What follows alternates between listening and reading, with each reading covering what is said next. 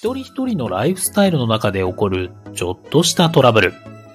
その時は感情的に行動していたことも、振り返ると些細なことだったなーって思えることもあるよね。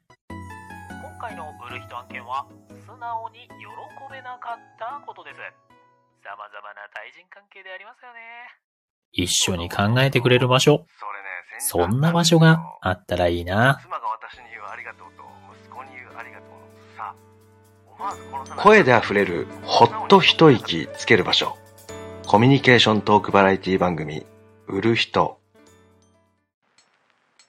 皆さんこんにちは。売る人パーソナリティの新庄です。今日は売る人案件の募集で収録をとっております。今月のテーマはやってしまった出来事。ここについて売る人案件を募集していきたいと思います日頃のコミュニケーションですね。対人関係の中でこんなことになってしまうなんてとかね。やってしまったな。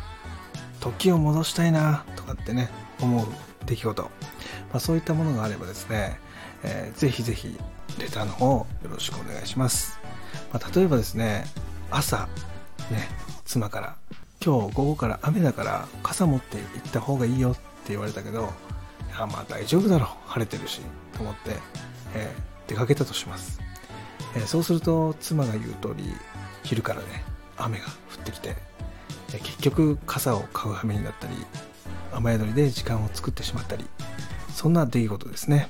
そういったことなどね日頃の生活でありましたらぜひ、えー売る人宛てにレターの方をいただけたらなというふうに思います。またあの私のねチャンネルの方でも、えーこちらこそのチャンネルの方でもどちらでも構いませんので、えー一通でも多い、えーレター売る人案件をお待ちしておりますのでよろしくお願いいたします。それでは皆さん次回のライブでお会いしましょう。ありがとうございました。バイバイ。